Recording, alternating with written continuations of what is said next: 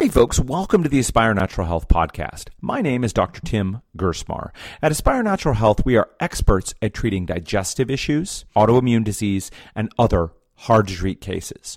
Our goal with this podcast is to bring you interesting and informative discussions and topics, whether that's with us or other experts and interesting people. Listen, we want to reach as many people as possible and help as many lives as we can. This podcast is and always will remain free of charge. So we'll bring you the expertise, but we do need your help. There are two simple things that you can do to help us in our efforts to reach as many people as possible. Whether this is your first podcast or one of many, if you found these podcasts helpful, please do two things. The first is share it with any friends or people you know who might find it valuable. Again, it's free. Please drop them a line and let them know about the podcast. The second thing, which is really important, is to please head on over to iTunes and give us preferably a five star review. Whatever you think we're worth, we're striving here to produce a five star podcast.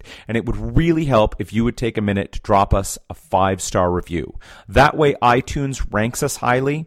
Other people can see and hear about us, and we can succeed in spreading the message of how to be informed about your health and how to get some help. So please share this podcast with a friend head on over to iTunes and leave us a five star review. All right, without further ado, let's get on with the show.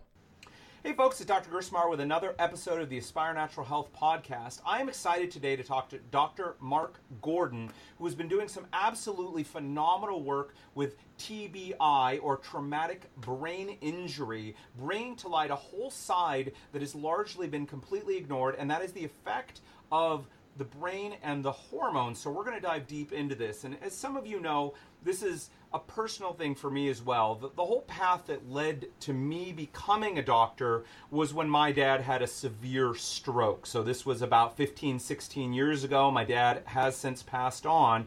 Uh, but that whole experience of seeing him transformed overnight from a healthy person into an invalid and the whole journey in between. Now, one of the most interesting things from our perspective, my mom and I at the time, was the absolute personality change that we saw occur in my dad. So before the stroke, he was not a type A guy, but he was a very he enjoyed his work, he liked working, he had a very strong work ethic. And so after the stroke, you know, we had both the naivete that, you know, well, he's just going to bounce right back from this. But we definitely had the impression that he would take that strong work ethic and he would transfer it to doing the therapies, the speech therapy, physical therapy, occupational therapy, and that in, you know, rapid order, he, he would really, uh, um, um, he would really devote himself and in, in, rapid order, you know, would see a lot of gains. And to our utter shock and amazement, uh, his personality changed dramatically. All of that drive, all of that, you know, effort and ambition evaporated completely. And he became, you know, a very sweet man, which we're, we're grateful because some people in you know secondary to strokes and other brain injuries can become incredibly ill-tempered and mean we're going to talk uh, how hormones can play into that but he became very uh, uh, he was very sweet and and, and well tempered but utter and complete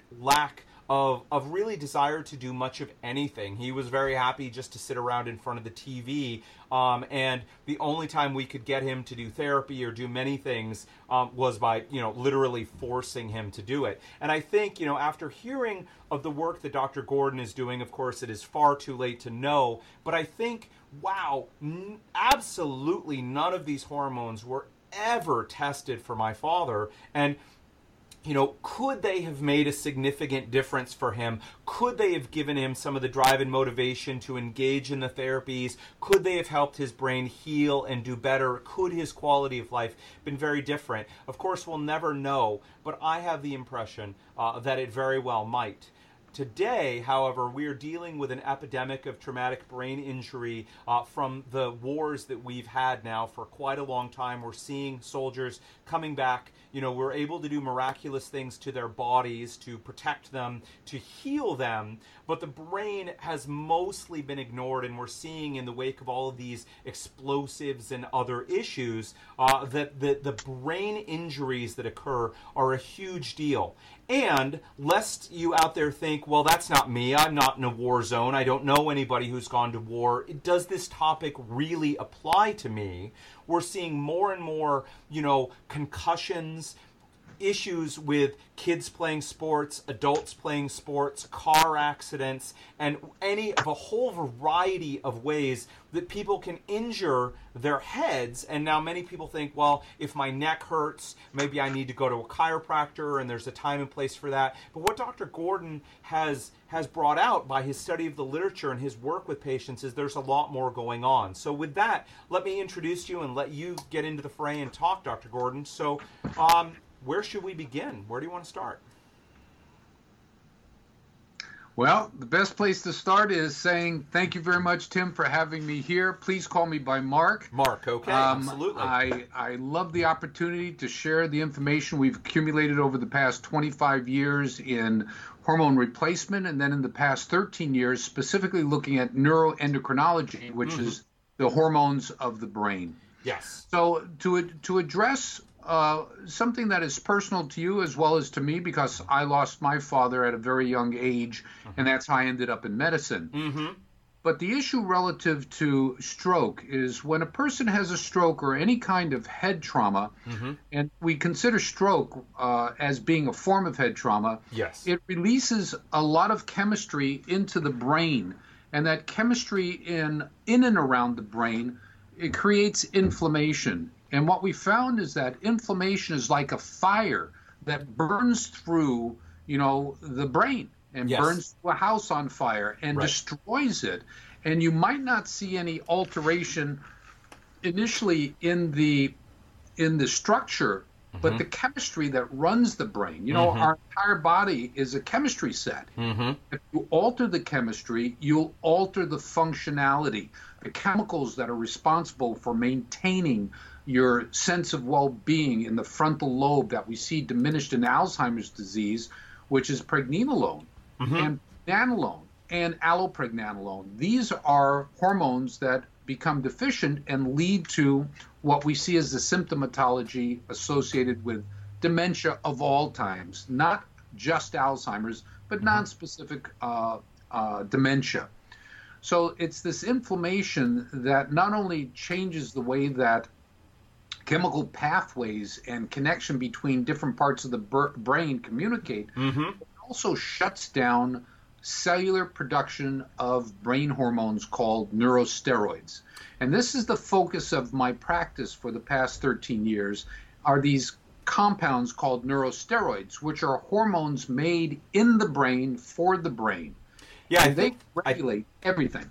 I think that's a big piece that uh, that many many people, including many doctors, don't understand. They so the term, unfortunately, the term steroid has become really tainted, and and most people when they hear, hear the term steroid, of course, they think about like the bodybuilding drugs, the abuse Correct. of the drugs um, to build muscle but just so people know the, the term steroid actually isn't so when people hear steroid they're of course or maybe they don't know they're thinking of versions of testosterone, the, the muscle building piece here. But steroids, you know, m- many people don't realize, like estrogen, for example, is a steroid. And pregnenolone, the hormone you were talking so much about, and we'll talk much more about, is that m- many people have never heard about is a steroid and steroid Correct. more refers to the chemical structure that the actual makeup of the hormone than um, than necessarily you know the the muscle building, uh, bodybuilding kind of drugs. Um, the, the point I was going to say is I, I, think many people don't recognize, and I didn't until I le- had learned more, that the brain itself is making these hormones, not just the body or, or the testicles making testosterone, the ovaries making estrogen, but the brain itself makes these hormones. Correct. And it's, you know, hormones or steroids in general have been demonized by what happened with uh, Barry Bonds and you know BALCO and all those uh, cases that we've seen over the past 15, 20 years that led to the social perception Right. of hormones, steroids being bad. And I agree with you. Right. Steroid, the term steroid, I hear steroids and I think of Bubba on Mm-hmm. the corner selling, you know, anabolic steroids to some young kid. Right. But in, the, in medical practice, as in yours and as mine, um, the application of hormones, like insulin is a hormone, Mm-hmm. Mm-hmm. testosterone's a hormone, estradiol's a hormone, thyroid's a hormone. Right. It's one of the many. Vitamin D is a hormone. Right. And therefore, you know, we need to assess the fact or appreciate the fact that when we talk about hormones, we're talking about physi- uh, healthcare provider determined and dispensed uh, medication for improvement in bodily function, Right. brain and body function. Right. And what we've learned about testosterone in terms of function of the brain, we mostly think of testosterone as a gender hormone or a reproductive hormone or a sex hormone.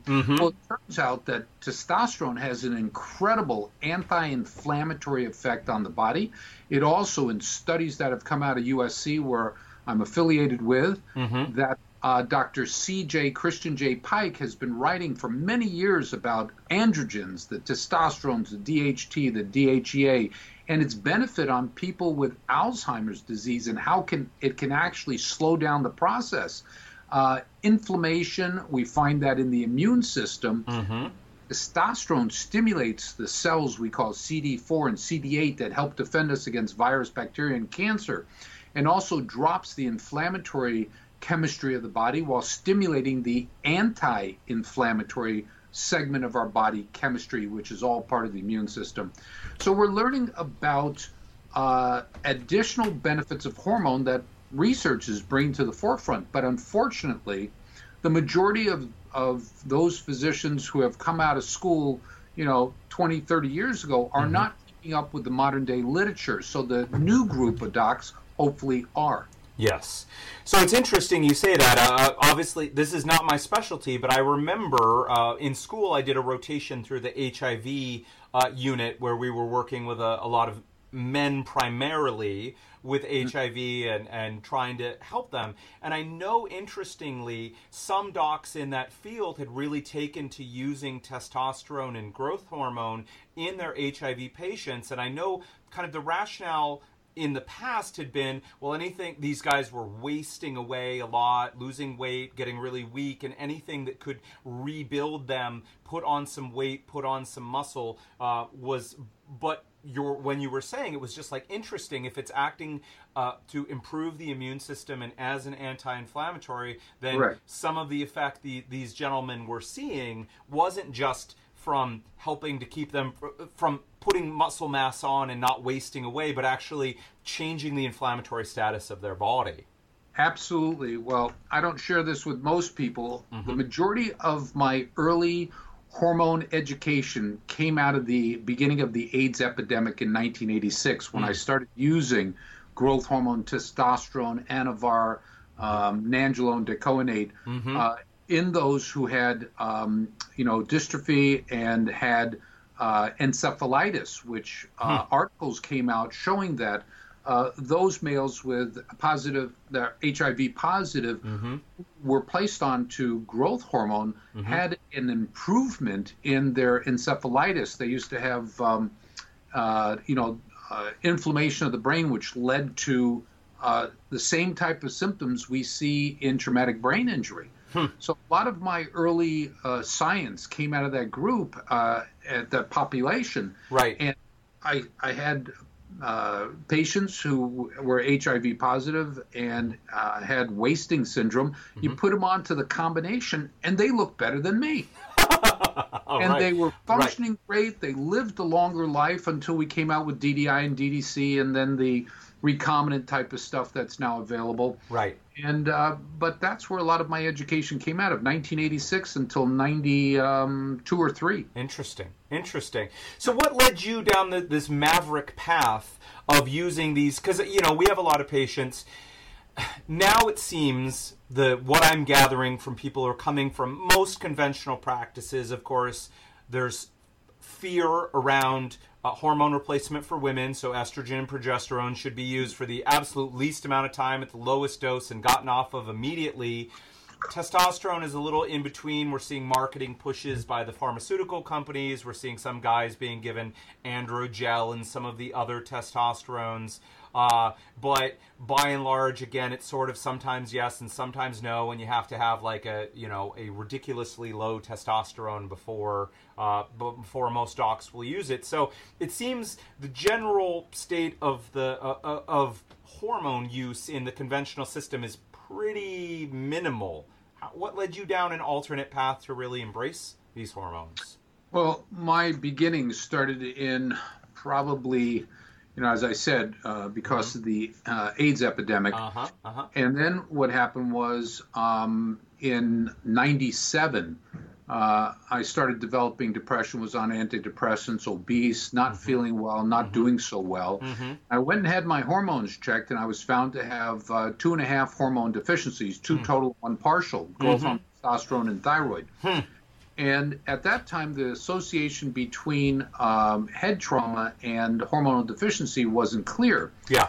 So I, within three months of being put onto a protocol, I was feeling great. And then it wasn't until 2004, while I was preparing for a new lecture on um, the brain and hormones mm-hmm. that I came across my Epiphany article, mm-hmm. which came out of Turkey in pugilists, the boxers, mm-hmm. and they found them to be uniquely growth hormone deficiency. And that was my aha moment hmm. where I said, oh, if head trauma in pugilists leads to growth hormone product, uh, diminished growth hormone production, what about the other hormones? And sure enough, started seeing articles coming out uh, showing the relationship.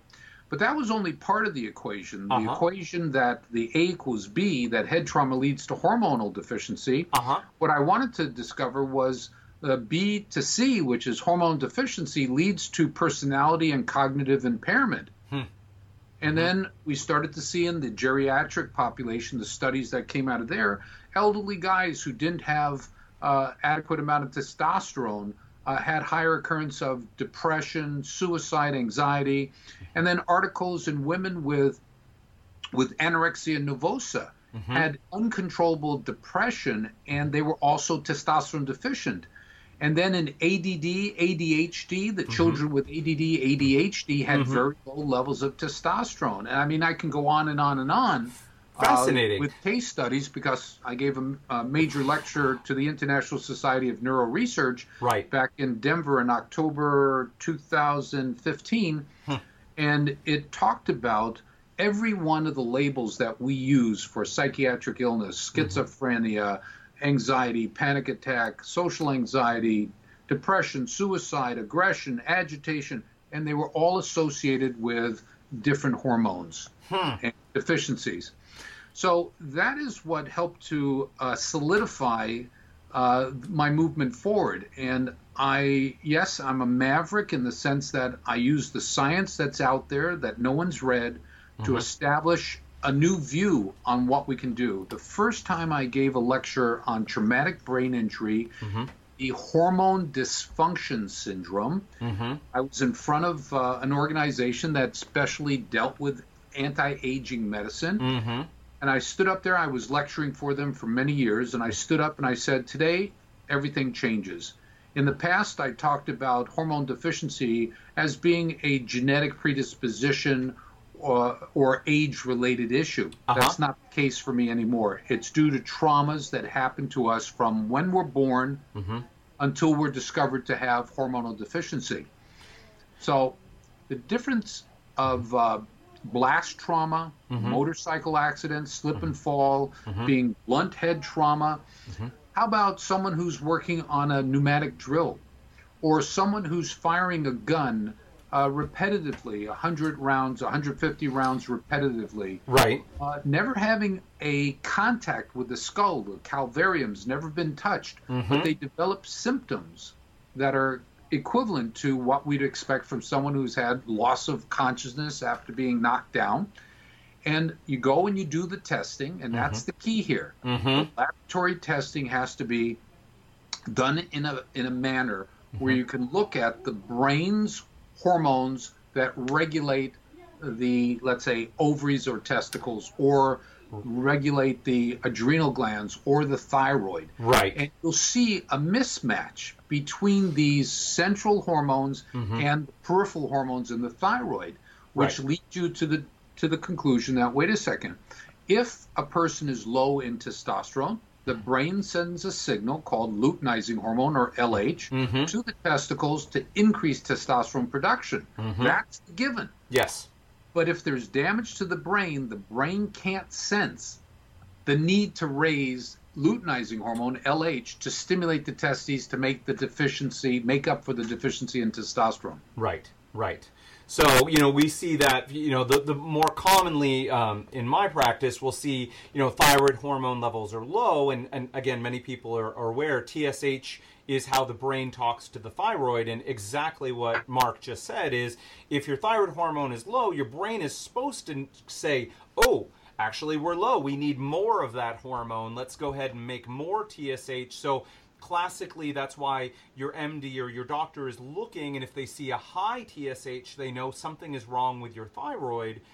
Where a lot of them get it wrong is exactly what Mark just said if everything is working properly the TSH should be high signaling a thyroid dysfunction but if things aren't working properly and you only check the TSH it can be normal and someone can still be hypothyroid the LH Correct. can be normal and someone can still be low in testosterone. These these hormones can be can be you know not working. So that central sensor, the hypothalamus, right, an area of the Right. brain, is dysfunctional or not working properly.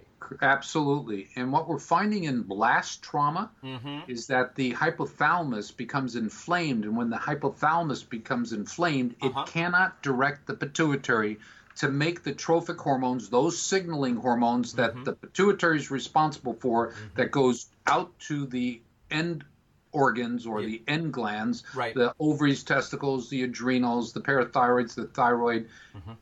And uh, the liver relative to growth hormone. Hmm. So it doesn't manufacture that.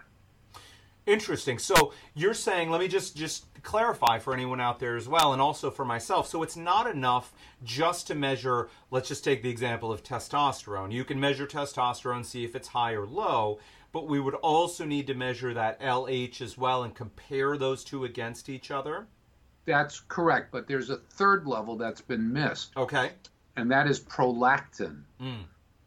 Prolactin can go high for two reasons. One is trauma, inflammation of the hypothalamus, Mm. Okay. and two is if there's a benign tumor called a, uh pituitary adenoma or Right. microadenoma in the pituitary Uh-huh. that will cause an elevation in prolactin. okay. When prolactin is elevated, Mhm. it shuts off luteinizing hormone, and that's the signal to tell the ovaries to make testosterone and estrogen and the testicles to make testosterone and estrogen. Hmm. Okay. So hmm most of the, you know, most docs look at just total and free testosterone. Total Right. testosterone's a bunch of junk. It's the free testosterone that we should really be relying upon. Sure, sure. It's the free testosterone that does the work. Right. And then looking at luteinizing hormone Mm-hmm. uh, will tell you, you know, if the pituitary and the testicles are working correctly. And then the third level up is the prolactin to make sure that the reason why the LH is low and why the testosterone's low isn't because you're suppressing the entire mechanism Hmm. because of prolactin. prolactin. Well, it just goes to show, right, that, that that there is a level of complexity in this, and that's why it's not- you know it's not enough to hear a podcast or read a blog or or you know a couple pages in a book and run out there and immediately uh, you know jump in with both feet because there you know there is a level of complexity. And when we get to the, we're going to talk about. Um, misconception or I want to get your point on hormones here, but they certainly are powerful agents. And as we said with steroids and bodybuilders, they certainly can be abused and they can cause trouble. Now, to your earlier point about women, anorexic women, and low testosterone, I know the conventional community, uh, at least the last position paper I saw, came out and said there's absolutely n- never any need for testosterone in women.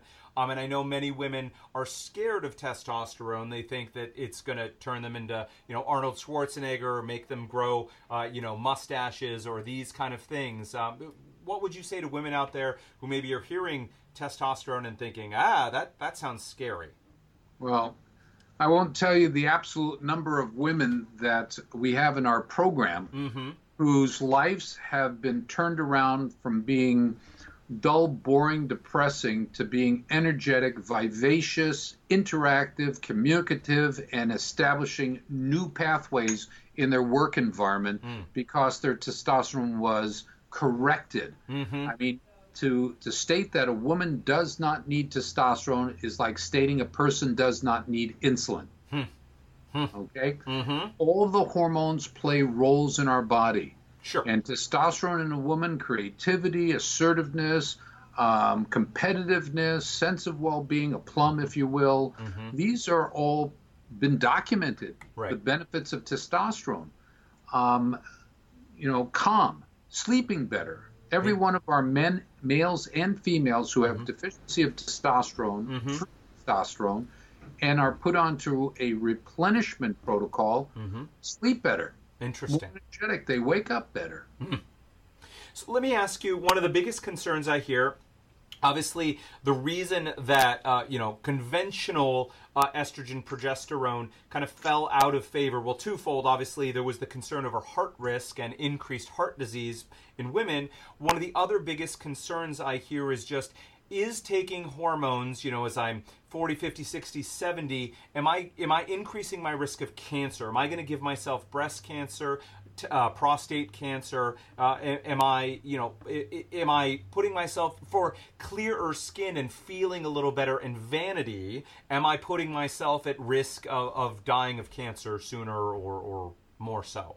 Understood. I don't think that having better personality, less psycho emotional or behavior, neuro emotional, neuro behavioral discourse Mm-hmm. is is vanity. Right. I think it's functionality. Mhm. What we're really looking for is optimizing functionality. Mm-hmm. What I do has nothing to do with vanity. Mm-hmm. It has to do with functionality. Right. I mean, I I had to move. Um, what is it? Uh, Two hundred fifty cases that each weighed thirteen pounds each. Mm-hmm. I had to move these cases. Mm-hmm. I'm I just turned sixty four. Mm-hmm. Nothing. It's nothing. And I have a, uh, a patient friend patient who is seventy three who's Uh. winning, who's just phenomenal, Right. healthy as can be. It's All about health. Right. So to ask about the cancer issue, well, yes. testosterone in 1941 was there was an error in a test that started the problem of testosterone being looked at as being cancerogenic. In Mhm. one case in the early 40s, Hmm.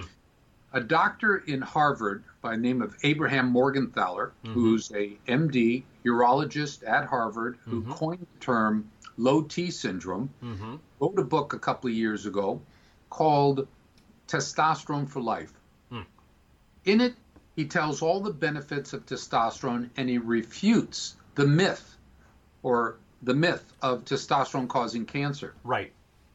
And in his book, he says one of his students came up to him during rotation Mm-hmm.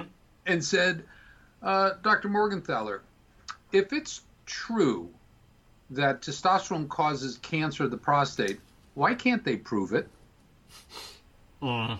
The Okay. point Uh-huh. is they cannot.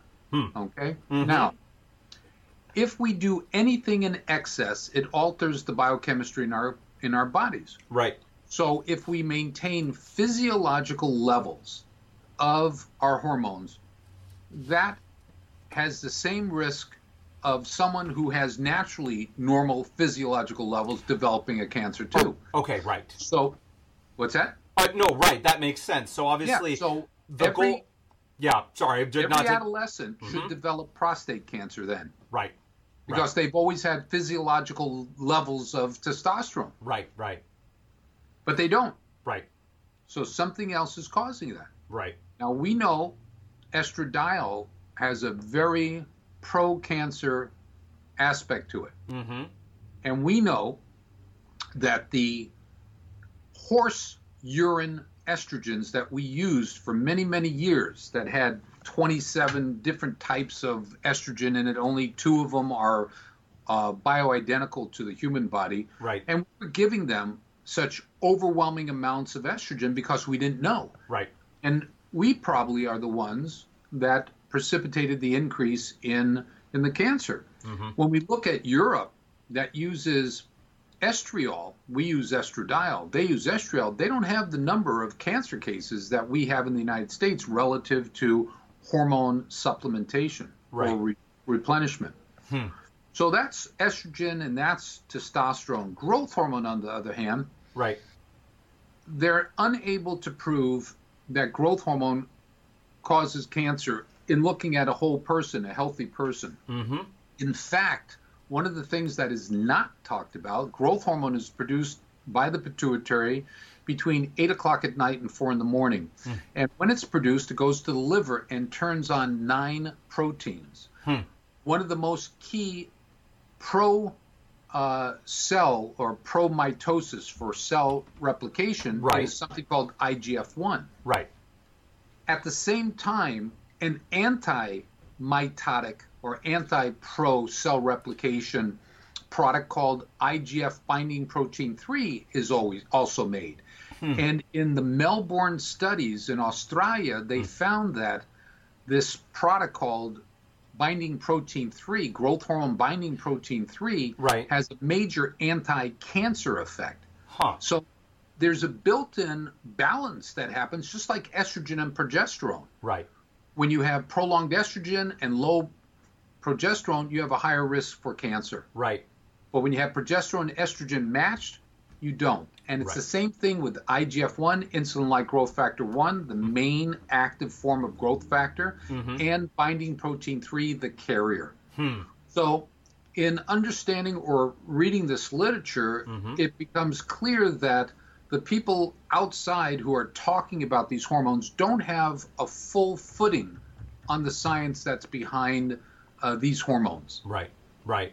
And like anything, proper balance is key right. and proper levels. So some some of the same side effects that we're seeing, you know, in these giant bodybuilders who are using absolutely, you know, massive, massive amounts of these hormones. You know, it's very. We're not going to see that in bringing up someone's level to a, a completely normal level for that person. Right. So. And talking about normal levels, mm-hmm. you know, most of our hormones or chemistry of our body has a range. And we'll say, for instance, for this discussion, mm-hmm. uh, hormone has a 10 to 90 range. Okay. And mm-hmm. you come in, you go to see a doctor, you've got all these symptoms, right. and they're all relative to having a deficiency of hormone X. Right. And it comes in at 11. Right. 10 is the lowest, it comes in at 11, you're told you're normal. Right, right. Okay, what we do that's totally different, which I teach, mm-hmm. is you take the 10, the lowest, mm-hmm. and the 90, the highest, you add them together, you get 100, you divide by 2, and you get what's called the median, yes. which is the midpoint of that range. And right. everything we do is to bring you to that median. And a lot of the times, when we're going from that 11 up towards the median of 50, mm-hmm. we might stop at 23 because the patient says, I'm feeling great. Mm-hmm. There's no reason to go up any higher. Or else the people at 50 who say, I don't feel as well, we keep on going up 75, 80, 85, 90. We stay within the boundaries. Right, right. And it's and uh, that's again, it's personalized. So one of the issues Correct. that we that we have with the conventional system as it's used now is the cookie cutter approach where treating everyone the same. And so absolutely to your point, someone may need to be at 85 to feel good, where another person might be at 25 and feel fantastic. Absolutely. That's exactly right. And I know you, mm-hmm. just like I, mm-hmm. what we do is individual, individualize, customize services for our clients, our patients. Right. Because we know that even brothers, even sisters can have different biochemistry that dictate a different level of every one of the hormones and supplements and nutrients. Right, right. So to get back to T- so TBI again for anybody who doesn't know that term, traumatic brain injury. So any kind of trauma that happens to the brain. So obviously, classically, you're thinking of anything that that you know messes up the head. Everything from a whiplash in a car accident. So again, people think that it has to be my head hit the windshield or my head hit uh, the dashboard, but the thing to recognize is that the brain sits free within your skull and it's surrounded by a bath of water and it can move a little bit up, down, and sideways. And if your head is suddenly whipped forward or whipped backwards, um, your brain smashes into the front or back or both uh, sides of your the inside of your skull, and actually it's funny as it sounds, your skull is actually the thing that's inflicting the trauma on your brain. So people uh, you know, often think, well, if I didn't, you know, if I wasn't kicked in the head in a in a soccer match, or um, you know, if I didn't smash my face into the into the dashboard, then uh, you know, n- then my brain is fine and nothing has happened. Uh, we're saying uh, even things like so you were mentioning blast trauma. So for anyone who mm-hmm. doesn't know what that means, it, obviously if a bomb goes off or a big vibration uh, that just the, the the force coming at someone from that can be enough to rattle your it can rattle your teeth in your head but it can rattle your brain inside your skull as well and cause trauma uh, that way for people.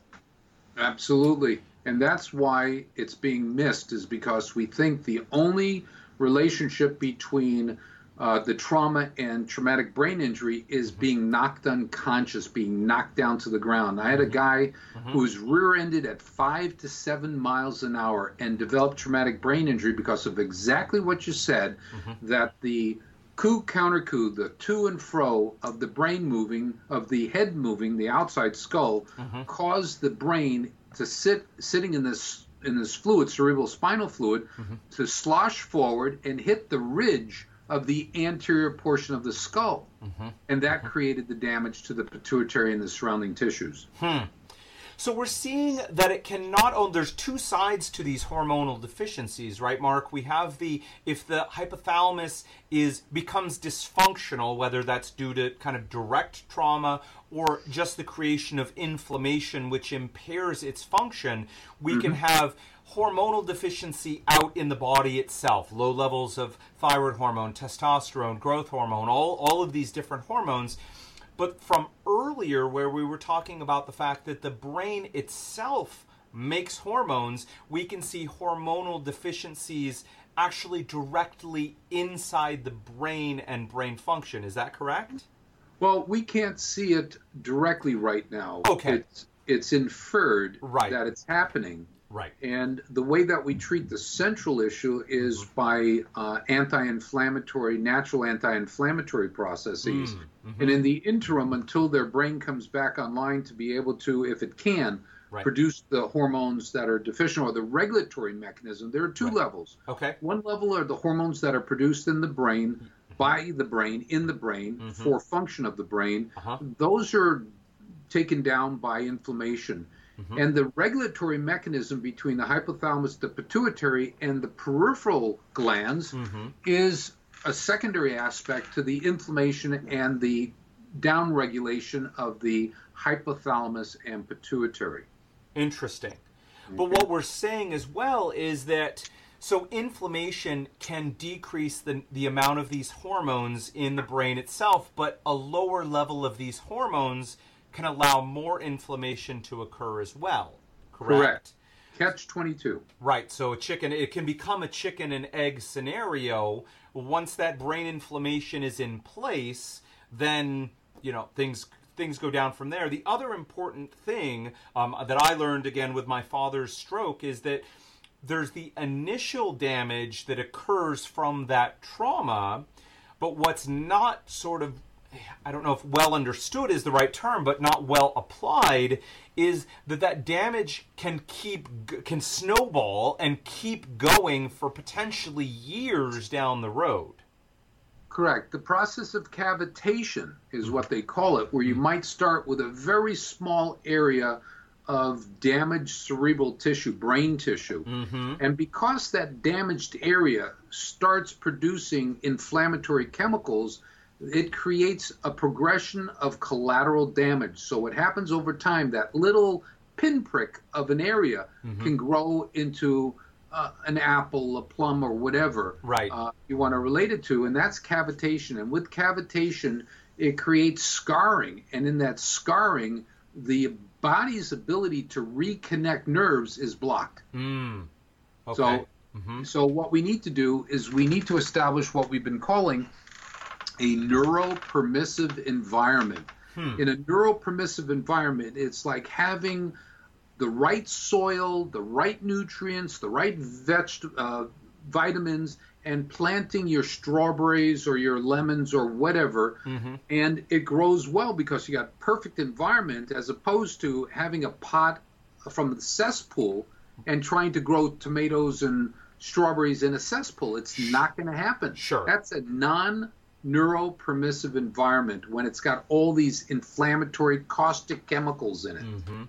Mhm. So we need to reestablish a neuropermissive environment. We do that by cutting out the inflammation, by removing the free radical damage, the oxidative load the, that happens from inflammation. Inflammation creates an inflammatory environment that continues, helps to continue itself. Right. And studies have been done 17 years after the initial injury, still producing these inflammatory chemicals. Wow. Wow. So, for someone out there, again, you know, uh, so obviously, if anybody has, uh, you know, uh, someone, uh, a, a loved one, a family member in the military, certainly something to, to put on your radar. But even uh, that's not my primary population. We're more looking more of the car accidents, sports accidents, and other traumas.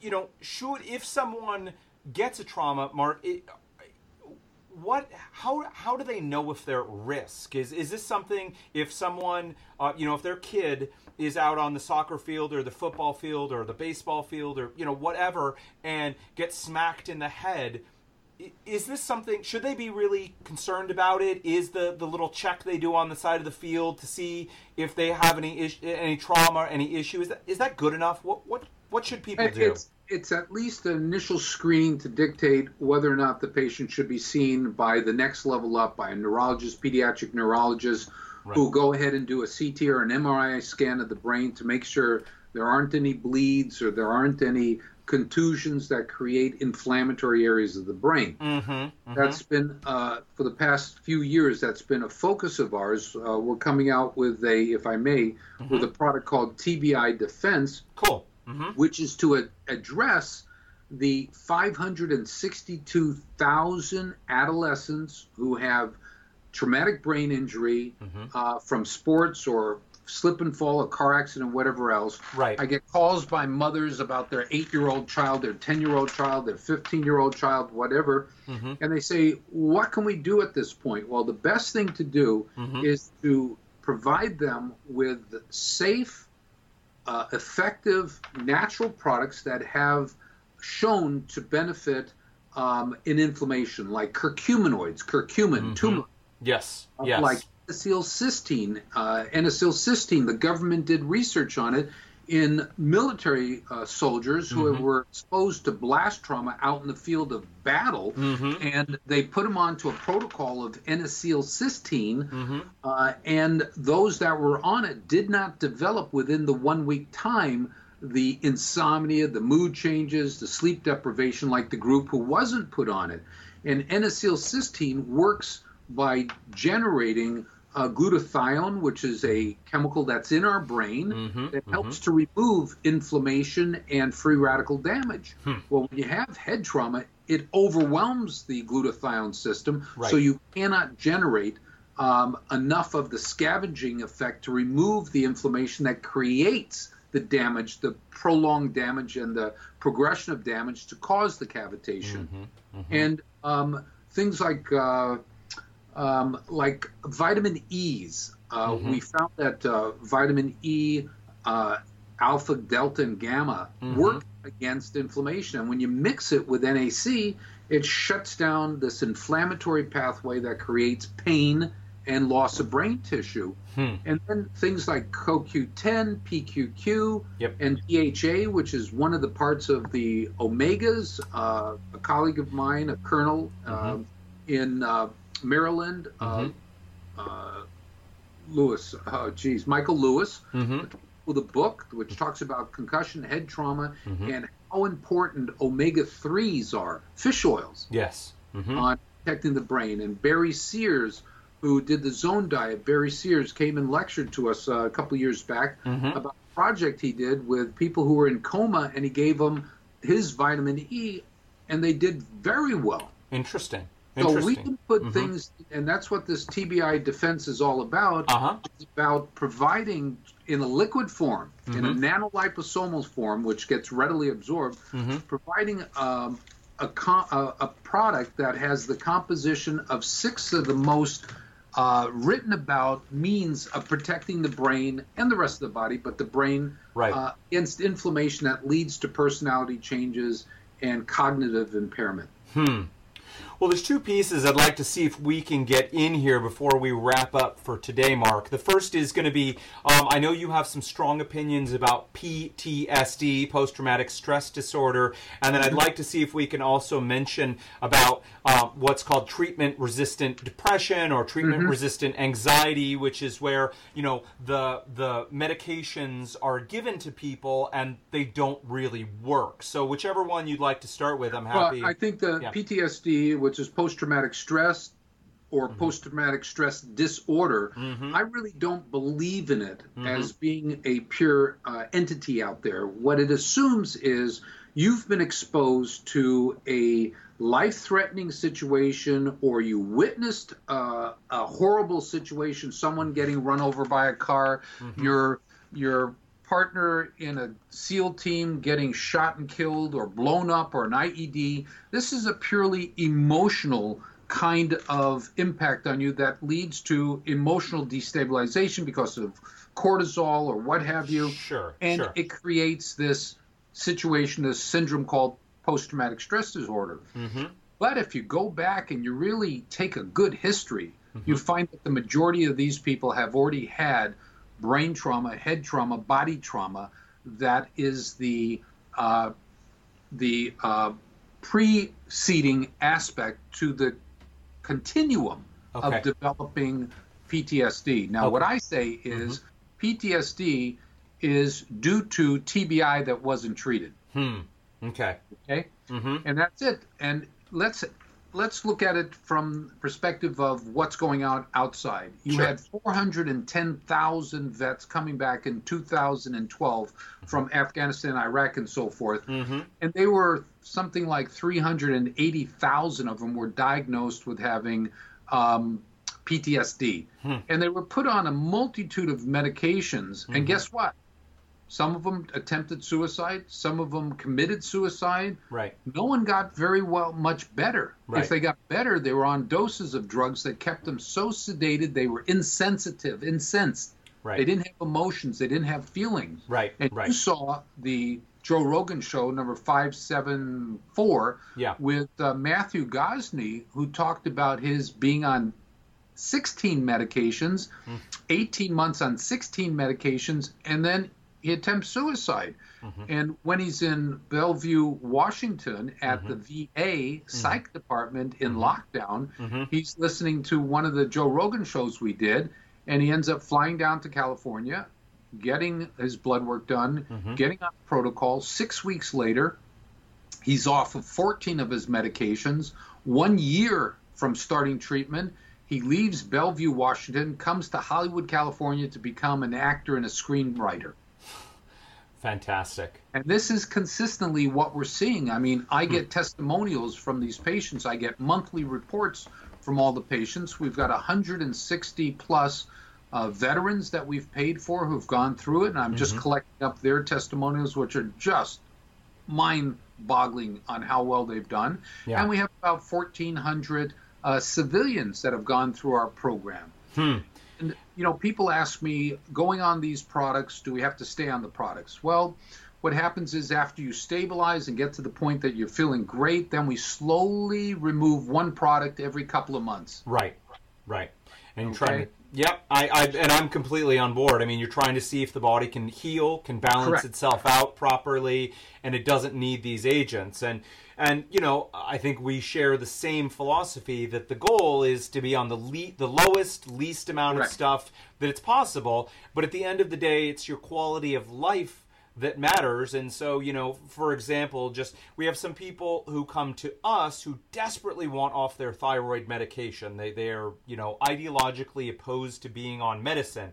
And I mm-hmm. understand and you try and, you know, we we tell them, listen, I can't make any promises that you're going to be off your thyroid medicine. We'll try and balance your system, get you healthy, get everything Right. under control and we might be able to get you off your thyroid medicine, or we may be able to lower the dose. You take less of it, or or or whatnot. Um, but the goal is quality of life. Um, you know, if someone truly needed 16 medications to feel good, to be vibrant, to be healthy, to be out and doing their the things in their life, then you go, well, dang, that on one level that's a shame they need all that, but on the other, if that's what they need, great. But what you're saying is, in many instances obviously we know those antidepressants no one has and, and i know i watched your lecture you said you know in search of the prozac gland where's the gland that makes prozac? Or as you know others have said we don't have a deficiency of prozac or a deficiency of, of these things but we know we can have deficiencies of these hormones. I thought what was an interesting point you said at least in some of these these veterans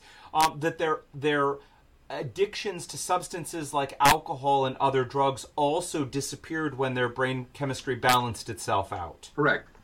Correct. What we found is that uh, you know there's the main uh, opioid receptor called the mu receptor. There's also alpha and beta, Uh-huh. as well as we found the cannabinoids, the uh, cannabis, the marijuana receptors. We have A and B, Yes. and they're influenced by healthy levels of brain hormones, testosterone, growth hormone. So. Matthew's case, Matthew was on 80 milligrams of Oxycontin a day plus 240 milligrams of morphine sulfate, and he did not have withdrawal symptoms getting off of it because of how these hormones interact. And there's articles Uh-huh. about the benefit of pregnenolone Uh-huh. on helping people who are addicted to Valium, Valium, uh, what Ativan, Xanax, and so forth, Right. where it helps to reverse this the addiction of it. Huh. Okay. Yeah.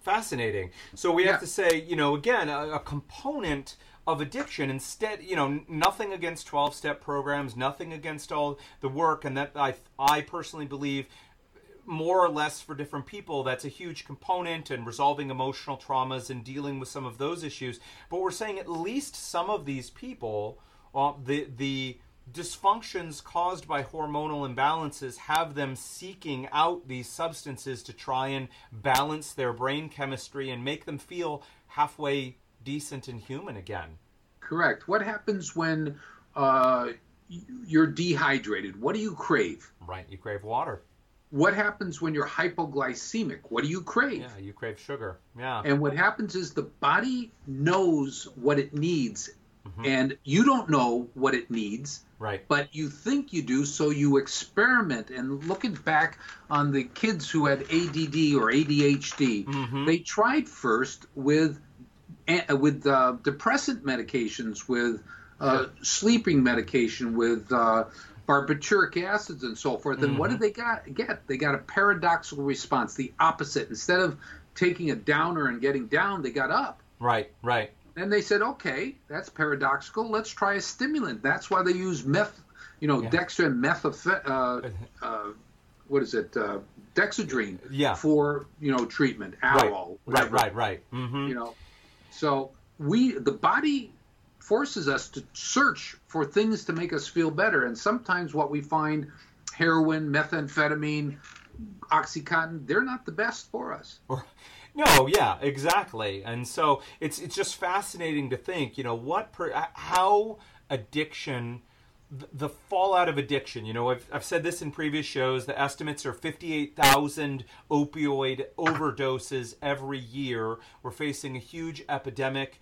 of of opioid uh, abuse in this country, um, and then not to mention alcohol and meth and all of these other you know these substances and not only does it directly affect the person that is using those substances, but we know the ripple effect, you know, their families, their loved ones, uh, the community at large. And to think that if even, let's just say even 10% of those people we were able to get benefit from, from a hormone, uh, what did you call it earlier, Mark? Not a hormone replacement per se, but hormone restoration? Was that oh, the term um, you were using? replenishment. Replenishment. Replenishment Right. We're replenishing back to the normal level, the, the natural level, or the optimal level. Right. Right. Not supplementing. We're not supplementing and replacing. We're replenishing. Right. Right. Okay. Well, we've got a couple of minutes here before we have to go, but I do want to touch on like treatment-resistant depression and anxiety because those are, you know, both yeah. huge issues that people, many people are dealing with. So, can we there, take a couple of minutes yeah, and talk about are, hormones? Mm-hmm. There are a lot of articles coming out on treatment-resistant depression, which means that putting people on conventional conventional medication, mm-hmm. uh, they need multitude of medications. They need to be rotated around them or they just don't work. And that's a telltale sign that you have to look a little deeper because there are a group of hormones like growth hormone, DHEAS, uh, thyroid, and testosterone that mm-hmm. if these are deficient, you'll have treatment resistant depression. It's in the literature, mm-hmm. and in our population, we see it quite frequently mm-hmm. that, you know, you're on. I had a guy come in from Boston mm-hmm. who was on three medications, and I asked him, How you feeling? He says, Still depressed. We checked out his testosterone. He had no testosterone, mm-hmm. and we replenished his testosterone. He got off his medication. His primary doc, I don't take people yeah. off their medication. Yeah. His primary doc refused to take him off, hmm. so he ended up finding another doc who would help him to get off, you know, slowly taper him off of the medication. Right. He's off the medication. Nice. Nice. Very nice. And, and feel and obviously feeling a lot better as well. Oh yeah. Right. He's an investment banker now.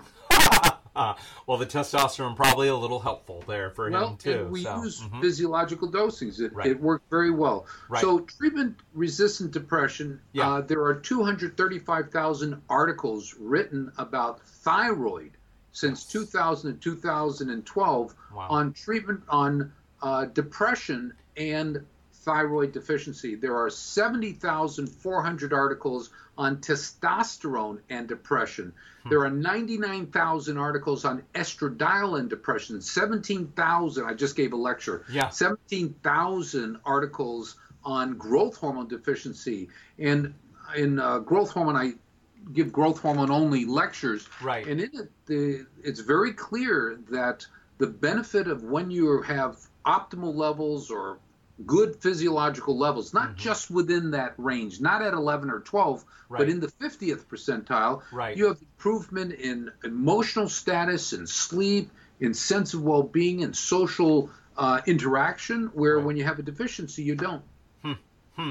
And you were mentioning earlier, too, pregnenolone and anxiety are oh, huge yeah. as well. There are yeah, there are 5,730 articles written between 2000 2015 on the relationship between pregnenolone and the uh, development of uh, generalized anxiety disorder, mm-hmm. social anxiety, panic attacks, nighttime anxiety, morning time anxiety.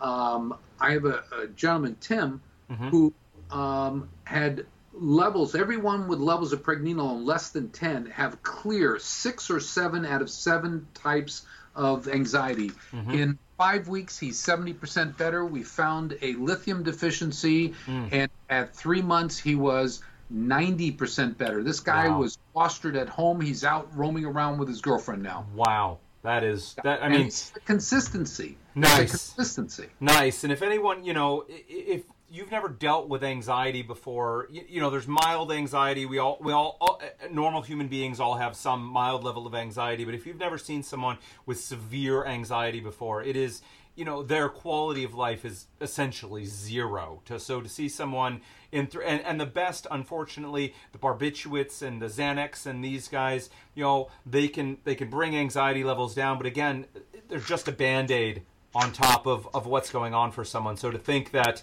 uh, that that you know by adjusting someone's hormones, you can within three months you can see a ninety percent difference in someone's anxiety is just oh.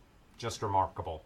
just I uh, there was a um, attorney mm-hmm. in Minnesota mm-hmm. who was in a head-on collision. Mm-hmm. He was in a coma, I think, for a week or two weeks, mm-hmm. and he gets better, goes back to work. Six months later, he becomes a patient because he's developed new onset morning anxiety. He mm. wakes up in the morning and he mm-hmm. has a mild panic attack mm. every morning. Mm. He had pregnenolone levels that were less than five.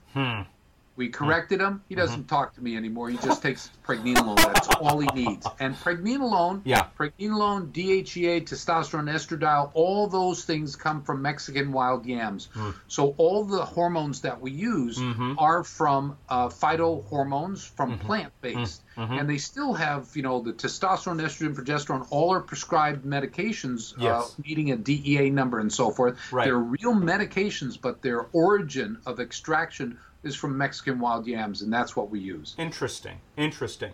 So I think there are two big takeaways that I'd like to leave people with as we wrap up this show today. The first is that the reality that that well, two things. One is to recognize that TBIs or traumatic brain injuries are very real things, even if you've never seen them before. The, the second piece to that would be that it doesn't have to be a really blatant trauma to the head to be a TBI. That it can be, as we said, it can begin with a tiny trauma that is like, you know, putting an ember, and that ember just continues to smolder for years and years. And so, you know, it can be dimly remembered oh, right, maybe I did. I was in a, a rear end collision, or I did, uh, you know, get uh, fall down the stairs, or, or, you know, trip and fall or something. And it may not have been a big deal at the time, but it can evolve into a big deal for people. Uh, the the piece there is to say listen, if you have kids playing sports, if you've been in a car accident, if, you, if you've had any of these things, we know that there are these natural products. So we named just a couple of them curcumin, a huge favorite of mine. Uh, it's an extract out of turmeric. You can get it in many different places. Um, it's great for many types of inflammation. There are many other products, and Mark here has one specifically that he's marketing um, as well, TBI Protect. Um, the second piece would be to say, look, if you if you have suffered from these traumatic brain injuries, or you have depression and you've tried the antidepressants and it's not helping, or anxiety, or you're having issues with uh, you know memory loss, or you have a family or loved one with dementias or post stroke, or any anything basically that affects the brain. It's to say getting a properly done hormonal analysis could give life changing life changing uh, uh, results for someone. Absolutely. Mark, if someone, I know your office, I know we, we mentioned you went on Joe Rogan's podcast and got absolutely swamped uh, by people. So um, I, I want to say on Mark's behalf here, it's this is definitely something I want to look into. My knowledge, I feel like I have a decent grasp of hormones, but clearly Mark here is you know magnitudes of order better, and I, I clearly have a lot to learn. But if you're a doctor out there who's listening to this, I know we want to, Mark wants to encourage as many other docs to get into this as possible. He puts on trainings. Uh, Mark, if someone wanted to look you up or connect with you, what's the best way that they can do that? Um, they can go to the website, which mm-hmm. is TBI Med M-E-D Legal L E G A L dot com. It's one word. Okay. Uh, they can Google me on YouTube, and you can see a lot of the uh, programs that we've done. Get mm-hmm. some background education. Mm-hmm. Um, I'm, uh, you know, deeply involved with Veterans Group. I provide free services with my a business partner who's a Green Beret, who's mm-hmm. also a patient after being blown up multiple times mm-hmm. and being placed on 13 medications and full blown alcoholic. Mm-hmm. Subsequently, he's off all his medication, not drinking, and he's CEO and co founder of Warrior Angel Foundation, which, if you want to look at that, is mm-hmm. WAF. TBI.org. Okay and we work together on that. Um, at the TBI site is if anyone wants information, there's some hundred articles on there. There's information for lay people and physicians. Uh, the next physician training, which is an introductory training, mm-hmm. which is uh, going to be in Orlando, Florida, mm-hmm. on April 27th. Um, it's part of an organization called AMMG, mm-hmm. Which is Age Management Medical Group. Their email, their website is um, agemed, A-G-E-M-E-D dot org. Mm-hmm. Uh, they sponsor a um, one-day class that I give, and all my proceeds uh, I donate to the Warrior Angel Foundation. We've gotten 166 pre previously suicide attempting veterans mm-hmm. stop and say when they're on treatment, they say, "What was I thinking?" Yeah. Yeah. Guys have gone back to school, reestablished their relationship with their wives that they were separated from, their children who had, they distanced themselves from, their friends who they had cut off, and so forth. I mean, it's unbelievable reading these stories that they send me on a daily basis of what's changed in their life. Going back to school, one guy, MIT and Harvard, mm-hmm. ending up at uh, one of the major exchanges. Uh, just unbelievable stuff. And they nice. said, couldn't have done it if I continued on the path that I was, and that yeah. was not getting the uh, adequate, appropriate evaluation and treatment that we have. Yeah. Yeah. So much to learn, so many people that could be helped by this. I was so excited to have you on today, Mark. I know I've got a lot more to learn myself. If uh, this if you have a loved one, a family member who's a veteran, a TBI uh, you know, survivor or or has any uh, we've sparked anything for you, please know that there are options that your standard, regular, conventional doctors are not offering. Um, and the worst that happens is, you know, you get a checkup, and and this isn't the right approach. But I definitely, personally, will be looking a lot more into it. Uh, Mark, we're glad you're out there. Glad for you to be pushing this forward for people. Thank, Thank you. you. so much for joining. Thanks, us. Tim, for your help here. Absolutely. Thank you, sir. Uh-huh. All right, folks, that wraps up another episode of the Aspire Natural Health podcast. If you enjoyed it, we hope you've subscribed to us over at iTunes. You can also check us out at our website, www.aspirenaturalhealth.com. That's Aspire as in A S P-I-R-E, naturalhealth.com. You can check us out on Facebook at facebook.com slash aspire natural health, or check out our library of videos over at YouTube. Just go over to YouTube and punch in Aspire Natural Health. You'll find us there. So a couple great more ways you can check out our free educational materials. At Aspire Natural Health, we are experts at treating gut dysfunctions, autoimmune diseases, and other hard to treat cases. If you that's you or someone you know, you can always contact us and schedule a free 15-minute consult with myself and find out if we are the right fit and we can help you out with your issues. So simply check us out, check out our website. Again, that's www.aspirenaturalhealth.com or give us a call at 425 202 7849. You can set up that free 15 minute consult. All right, folks, until we meet again, take care.